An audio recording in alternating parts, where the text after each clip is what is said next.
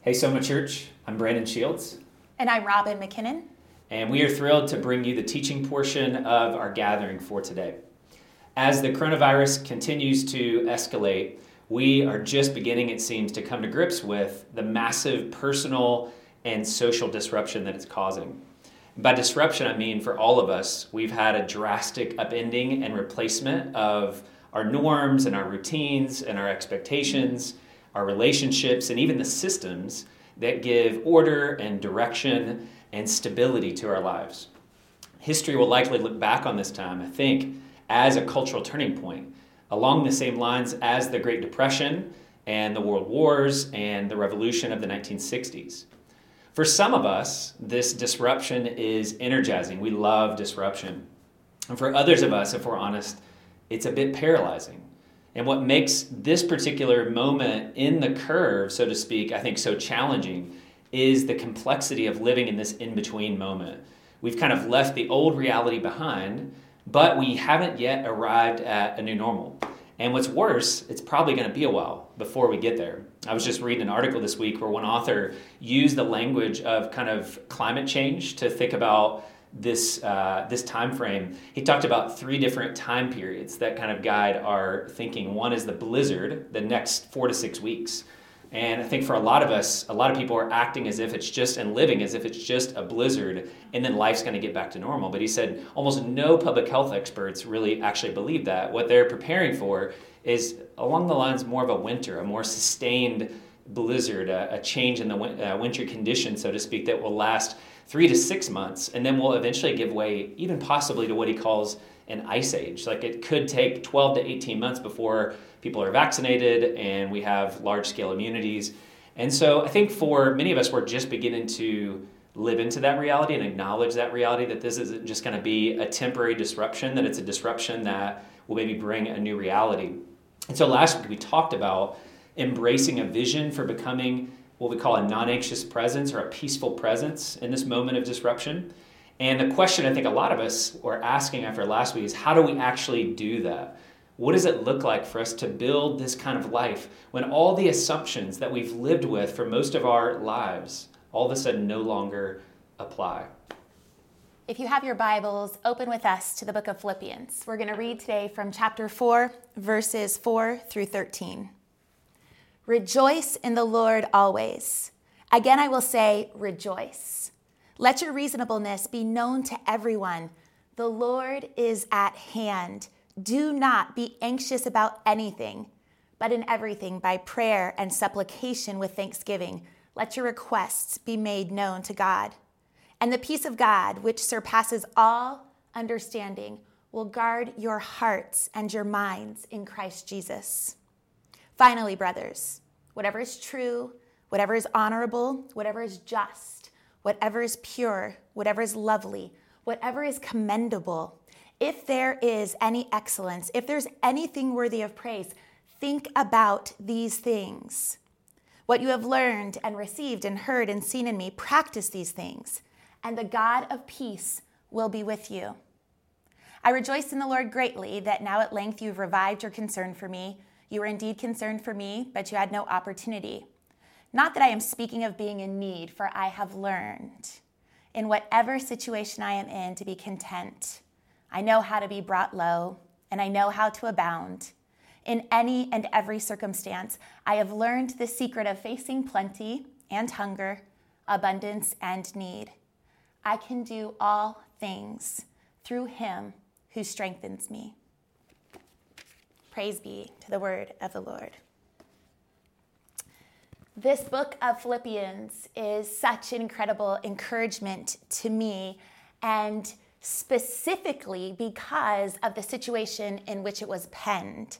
So, Paul's writing from a prison, he's an old man, and this is a time of massive disruption, both socially and spiritually.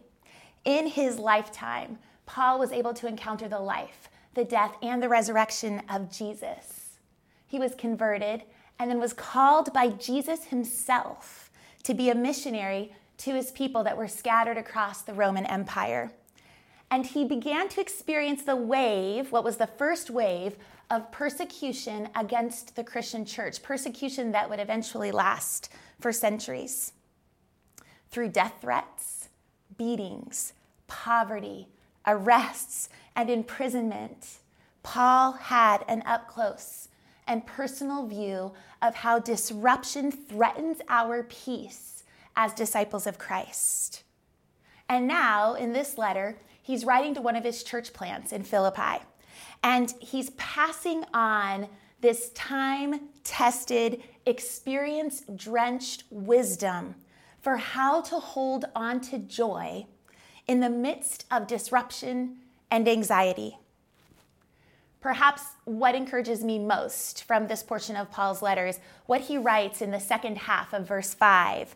If you look at it, he writes, The Lord is at hand, meaning the Lord is near. And, and then, semicolon, do not be anxious. The Lord is near, do not be anxious. And that line brings to mind for me um, when my children were really little and they had to do something that caused them great anxiety and they were nervous and they would look at me and say, Mom, you come with me. And so I would extend a hand and I'd go with them.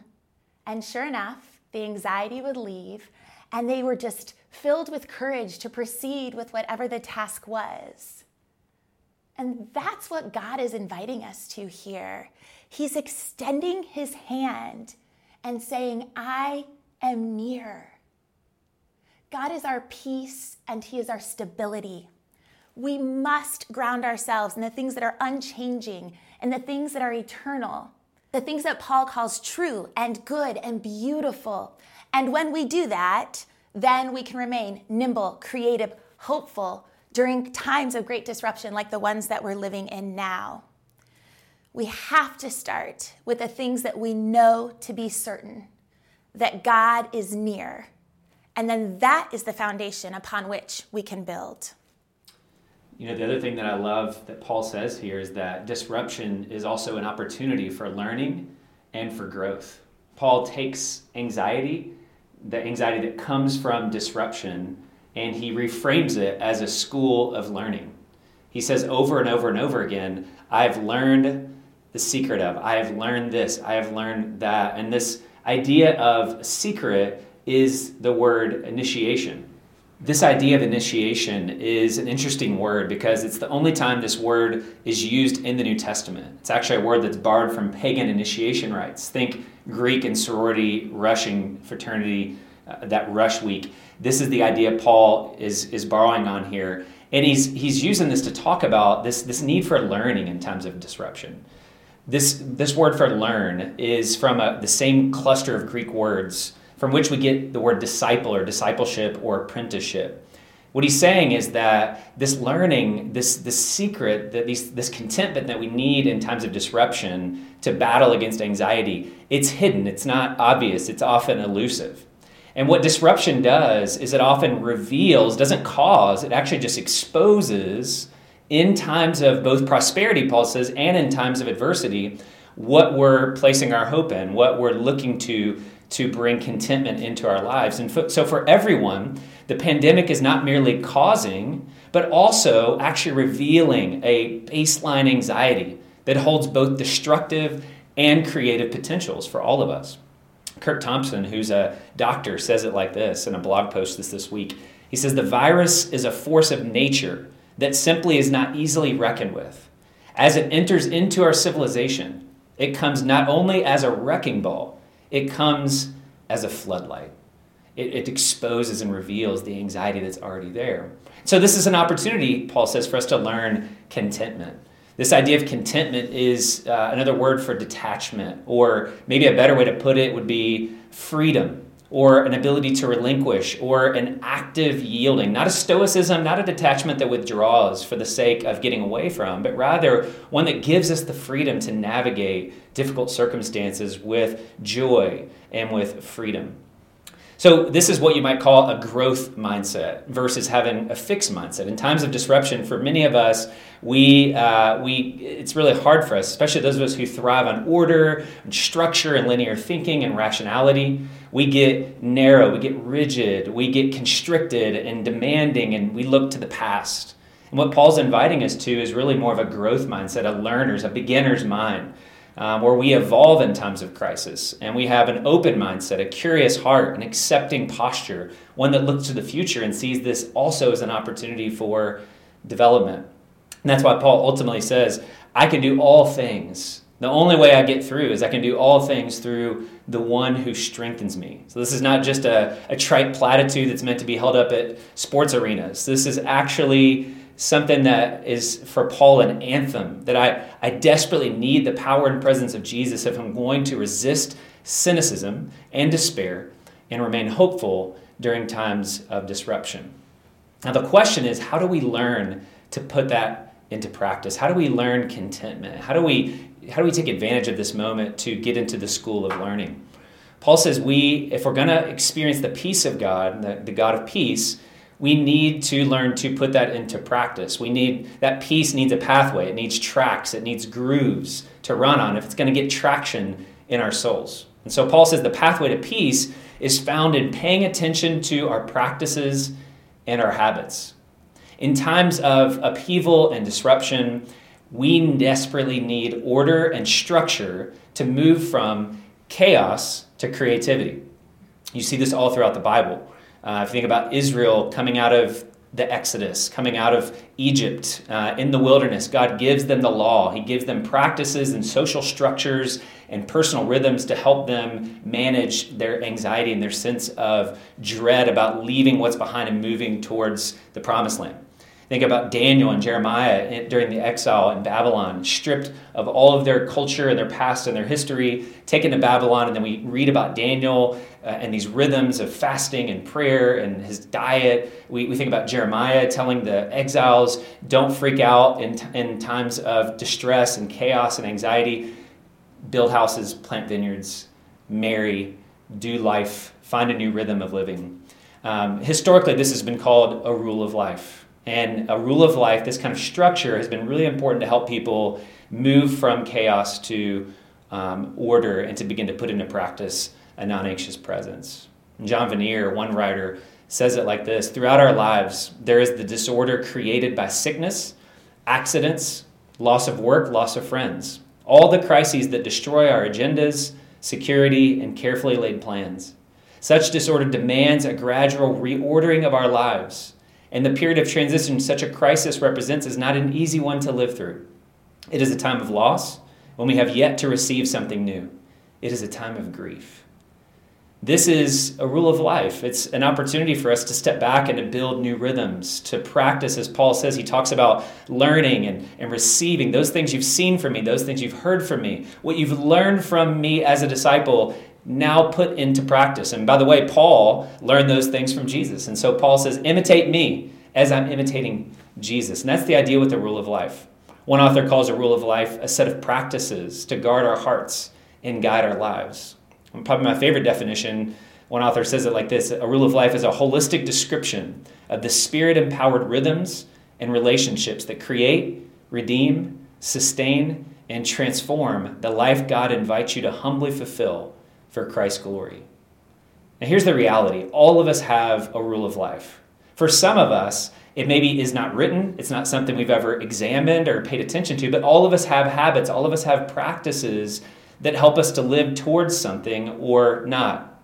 The idea of a rule may sound restricting or limiting or maybe not something uh, fun or exciting, but the roots of the word actually come from the idea of a trellis that offers support for a vine so that a vine can grow and expand and flourish. And again, the goal isn't the trellis, the goal is the wine, right? We know that we want a vineyard. And it's the same thing with the rule of life spiritually. It's about organizing a life that's centered on loving God and loving our neighbor as ourselves, about thinking and feeling and acting in alignment with what we say is our greatest happiness, which is God. It's living towards something intentionally. And so, as we talk about this for the next few minutes, I want to encourage you to think of a rule of life in terms of a two week sprint. You're going to prototype some things, you're going to evaluate those, you're going to try to live into those, and then you're going to have to iterate those as you go along. So, don't think months, don't think years, just think weeks. so I want to talk now with you a little bit about what those practices look like. We have eight core practices that we're encouraging people to begin to build off. And again, not laws, not rules, not it has to look exactly like this, but just eight core things that we feel like in this time of disruption can lead us towards a more non anxious presence. So, Robin, would you start with maybe the first one here? Absolutely. So, first, the most primary thing, the most important thing that we can do during this time is to begin our day in scripture and in prayer and um, reflection.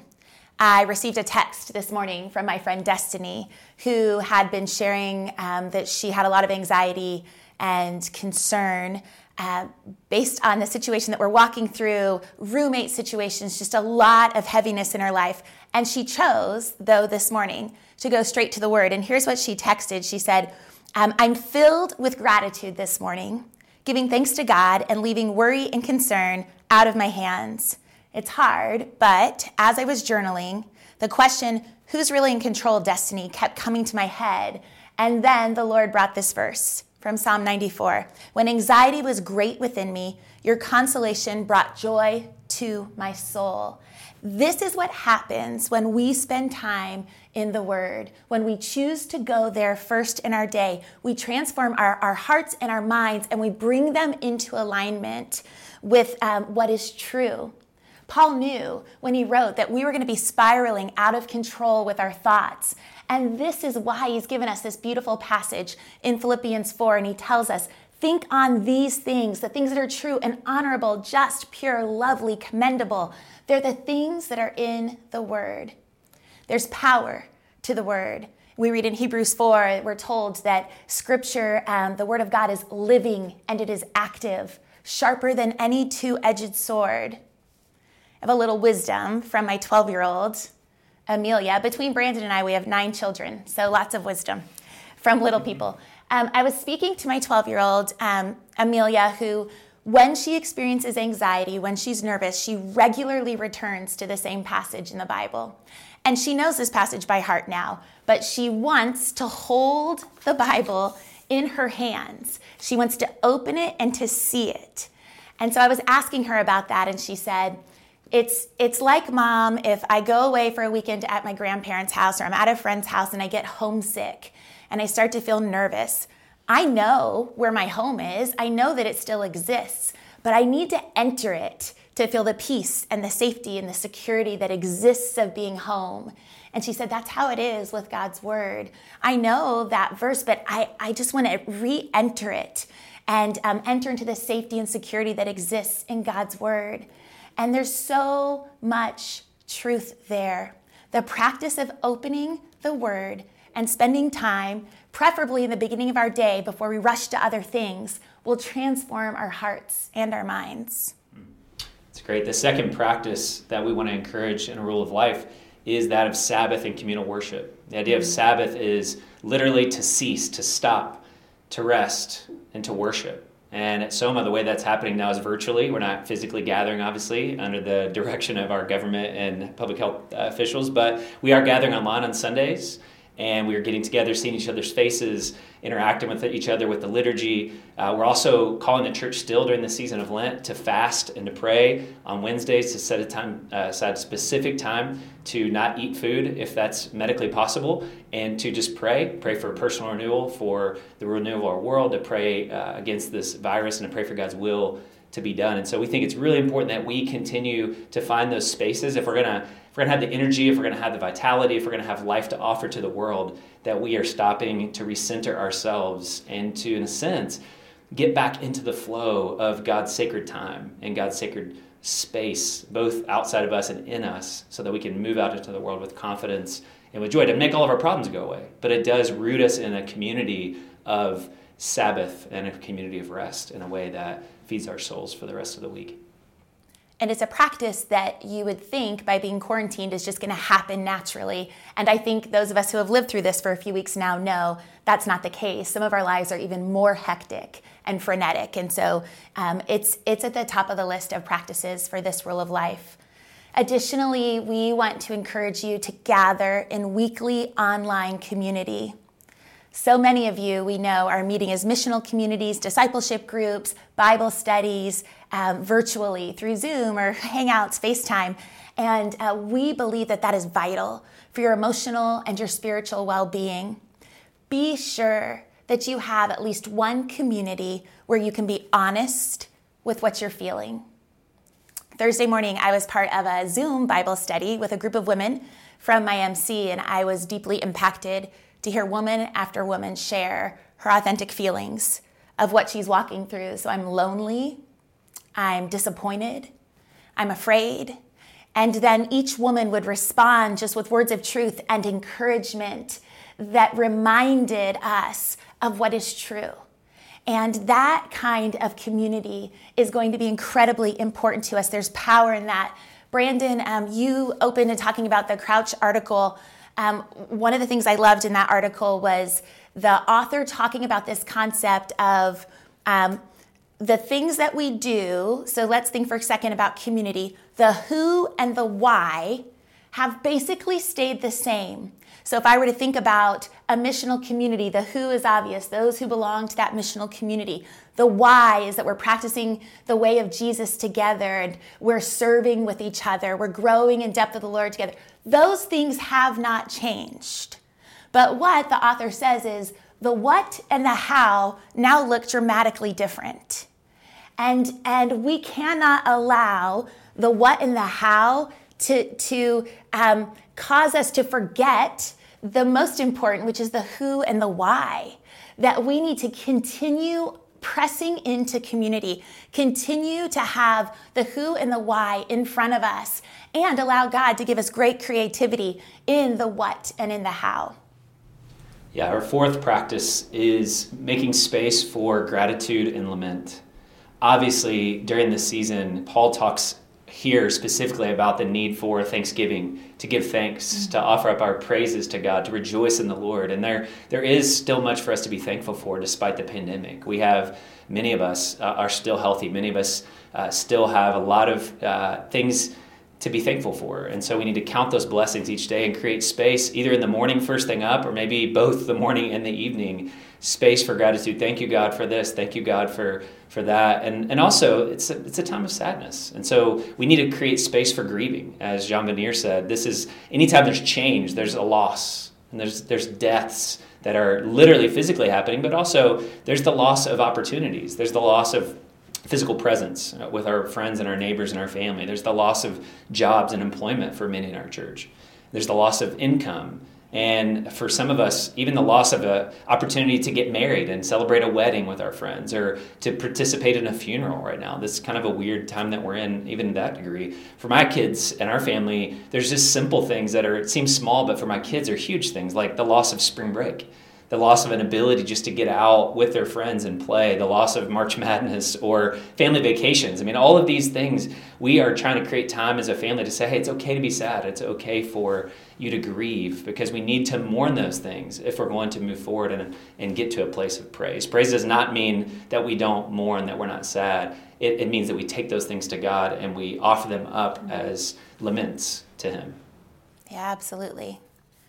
In addition, uh, it's super important also to consider as you create this rule of life for the next few weeks to take really good care of your body, eat, sleep, exercise.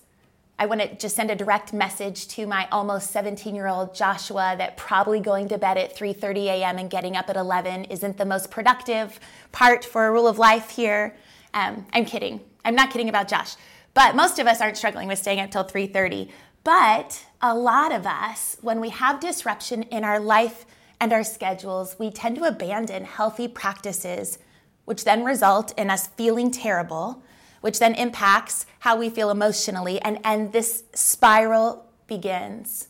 So, work to create some realistic goals, healthy patterns for caring for your body during this time. Schedule time to take a walk, continue to meal prep if that's been your practice and be kind enough to yourself to get enough sleep. So, the next two practices are about limiting, and specifically about limiting our intake of news cycles and also screen time. It's easy in a time like this just to be glued to our televisions, our phones, and to be just consuming nonstop news cycles, waiting for the next wave of dreadful announcements to come from the White House or from the CDC or from our mayor or governors. And I want to encourage you to limit your intake of those news cycles. Maybe twice a day, once after you've had time for prayer and reflection in the morning, maybe once in the afternoon or the evening after dinner, and then turn it off. It's likely that if something crazy happens, you're going to know about it um, in, in plenty of time. And so I just want to encourage you not to live on the adrenaline cycles of the 24 hour news and uh, digital news outlets, but just to, to limit that to a couple times a day, as well as your screen time. Just really manage how much time you're spending. Again, we're all for Netflix documentaries, catching up on your favorite app or your favorite show uh, that maybe you've been putting off for a while, but um, it, it, doesn't help you. That, that can become escapist. That can become an excuse for you to not be present with your family, not be out exercising or sleeping. Some of us we're up way too late at night because we're on our screens on our phones really for no good reason. And so i want to encourage you to limit that screen time as much as possible during the next few weeks. And lastly we really want to encourage you to practice generosity.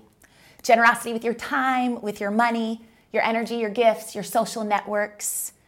I love that just even in the word itself the concept of generosity um, it, it, means that we're focused on others, right? This is the opposite of Donna and Tom's treat yourself day. This is how do we treat other people?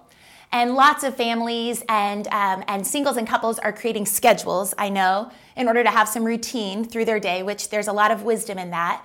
And a friend of mine shared that on their schedule, for an hour a day, they just have the word others.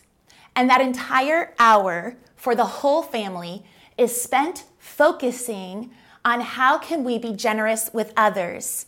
What that's meant from that for them is calling uh, friends and praying with them. Uh, uh, doing beautiful chalk art, encouraging designs on neighbors' driveways, making greeting cards for people that are in nursing homes. The list can go on and on. But imagine what would happen if we built into our schedules an hour a day to be generous with others. That would be amazing. So, we've talked about a lot. And let's just take a moment and catch our breath. And um, we're going to go to the Lord in prayer because, in the end, all of this, the whole goal of all of this, is to bring glory to God and so that we might be ambassadors of the kingdom that can show a world the peace that only comes from Christ. And so I'm just going to ask you to join me in prayer as we lay our plans before the Lord. And um, yeah, let's pray. Jesus, we thank you for the opportunity to gather virtually. I am humbled when I consider Paul in a jail cell, penning this, um, this letter to the Philippians with no, uh, no internet, no FaceTime, no ability to connect and pray, and yet um, refining these amazing practices that filled him with your peace. And I ask, Lord, that you would help us to learn from his example, that we would read his words and meditate upon them and then we would consider how they could inform for us some practices that would allow us to draw into your presence and then to exude your peace to a world that is spinning out of control. I pray, Lord, that you would equip us to bring to you our anxieties and our fears, and that we would begin the discipline of handing those thoughts over and replacing them, Lord, with the things that are true and pure and good. We thank you, Lord, for the deep ways that you love us. We trust you. In your holy name we pray. Amen.